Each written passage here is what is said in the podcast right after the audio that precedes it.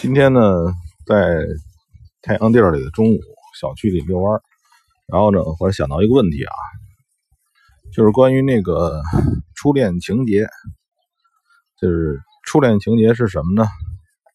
就是比如这个小孩小男孩小小女孩刚开始搞对象的时候，他最初的那些的经历的事情，就是会给他在。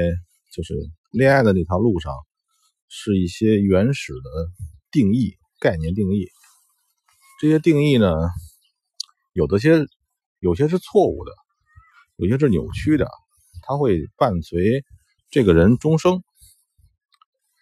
嗯，其实，在那个咱们那种交易上面也是这样，呃，尤其是这样，因为大多数人呢接触接触这种杠杆往往是想着最开始的暴富，谁谁赚钱了，哪个老师跟我说赚钱了，哪个方式谁谁一晚上赚多少钱，他这个就是就像你认识一个人似的，你认识一个朋友，你这个朋友呢，他是从你上学的同学认识的，是吧？还是你俩去这个什么呃干什么坏事认识的？很重要，就是大多数人接触杠杆交易的时候，他们的最开始的时候，往往是通过骗子，往往是通过骗子认识了杠杆交易。然后呢，骗子就是他的初恋，告诉他了很多概念，从最开始就是错误的。这个怎么怎么去掉呢？没办法，我在想那个。像日本这个国家，因为日本呢是全世界的外汇交易的老大，毋庸置疑。你中国基本都看不到，因为法治国家嘛，人家不在中国吸收客户，不像一些小国家，提供一个注册信息，然后呢，基本客户都来自于中国。所以我在想呢，就是。就这个点上，我也比较例外，因为我以前呢是，我我接触这种杠杆交易呢，有两个方有两个方法。最开始的时候，一个是我做网赚，我是做网赚的早期，不是做网赚，就早期啊。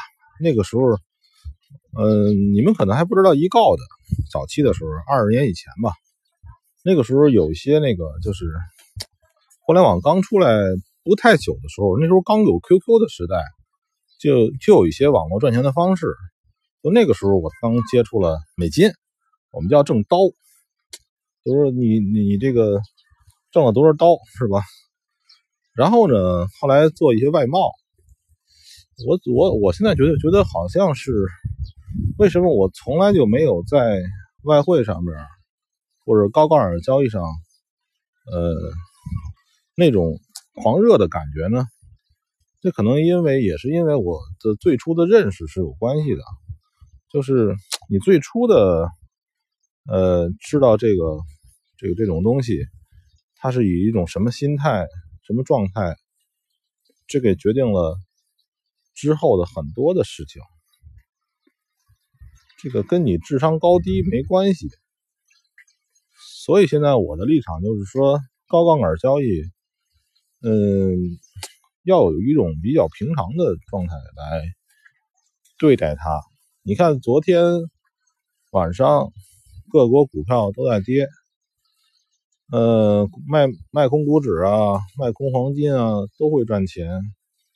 但是呢，很多人还会爆仓。就是，其实昨天那个状态呢，很容易，只要你控制好了。这个一个月的酒钱全都有了，这鸟还不错啊。然后呢，嗯，所以今天这个话，就我就我就想，就是各位，不管是怎么样，你思考一下，你最初的时候是怎么的，呃，知道有有杠杆交易这种杠大杠杆交易的这这种东西的这种，其实金融品呢也分很多类，之前我忘了，我可能也说过。这种高杠杆的金融衍衍生衍衍生品、衍生物、衍生品，它压根儿就是风险最大的，这是毋庸置疑的。呃，就是说，呃，风险大来自于呢它的理解性，它你要用好了它，它实际上比这个没有杠杆的股票啊、基金还要安全。但是呢，这里边就是它比较复杂。呃，我认为其实衍生品的金融是应该可以说是比较复杂，但不一定是说它一定危险，对吧？危险可控，等于说就是说，其实你要是把杠杆交易，你把它都用一倍杠杆，它就是股票，类似的股票，类似于的这实物购买，对吧？也就是说，有一种观点是这样，就是任何一个一个这个，你可以认为是衍生品，它能涵盖股票，涵盖。期货涵盖这个没有杠杆这些东西，就是，嗯，它更高一些，就是它的就是这种通用性其实更强一些，就是什么领域都是。你比如说现在我们提出一个概念，就像当初的力学似的，牛顿提出了牛顿啊提出了力力学，在爱尔爱因斯坦的力学出来之后，发现的呢牛顿牛顿的这个理论是它其中的一个特殊状态。就是只有在低速宏观下，还是小宏观，才能满足牛顿的这些理学。但是呢，高速是吧？微观下边不符合了。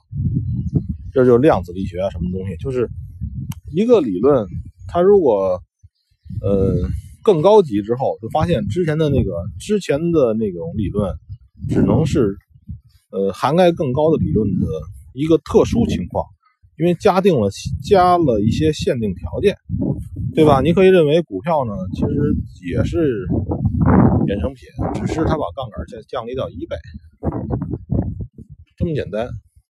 所以衍生品的东西呢，它给你的自由度更大。呃，很多人不理解，把它当成赌博式的东西，这个就呃，仁者见仁，智者见智吧，这样。嗯，就到这儿吧。你想想自己当初呢是怎么他妈的认识这东西的？